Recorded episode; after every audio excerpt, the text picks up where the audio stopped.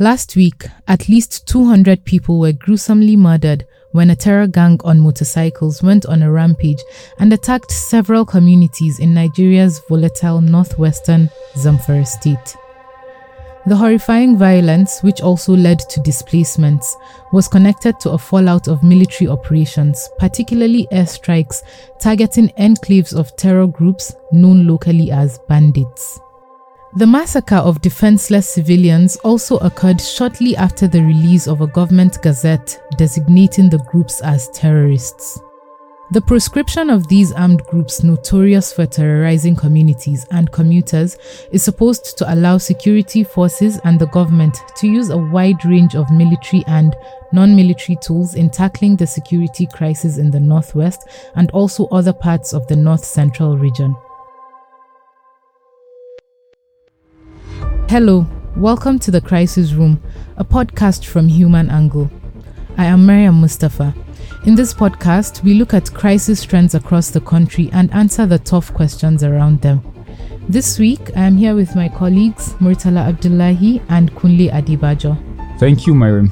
Today, we'll be discussing the potential impact of the terrorism designation for armed groups in the northwest and parts of the north central. We will also be looking at the ongoing security intervention in the regions as well as the humanitarian crisis. So, over the past few years, the multidimensional security crisis in these regions has actually escalated in terms of intensity and also the scale of attacks and disruption. These attacks range from kidnapping for ransom, cattle rustling, killings, and disruption of socio-economic activities as well. The insecurity has forced tens of thousands of people to flee their homes, including over 80,000 Nigerians who have fled to the neighboring Maradi region in Niger Republic. According to the UN Refugee Agency, this violence has also triggered internal displacement of around 26,000 people in Niger.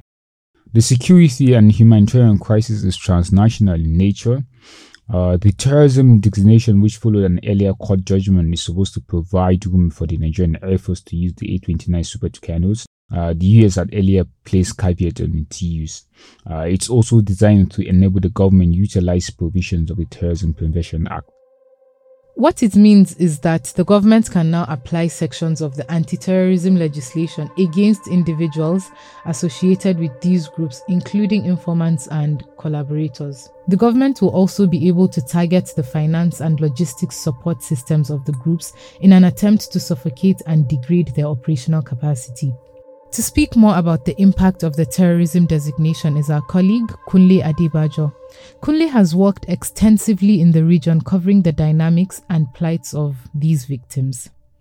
Kunle, what are your thoughts on the new move?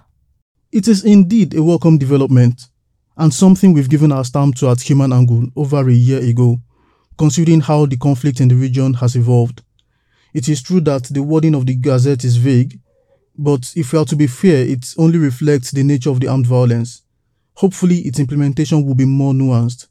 We hope also that we will see more sustained military campaigns to match the severity of the crisis, and that the announcement will discourage locals from enabling acts of terror.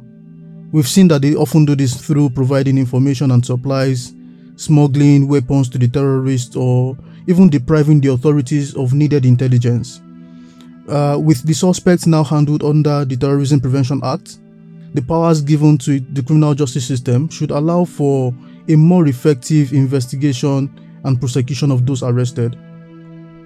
Generally, though, we have to understand that addressing this problem goes beyond the designation recognized by the government, as we've seen with the Boko Haram insurgency, as well as the separatist agitations in other parts of Nigeria. For locals and victims, the expectations will be that security measures will lead to peace and stability, really. The ability to cultivate their farms, sleep peacefully at night, travel and attend schools without the fear of violence.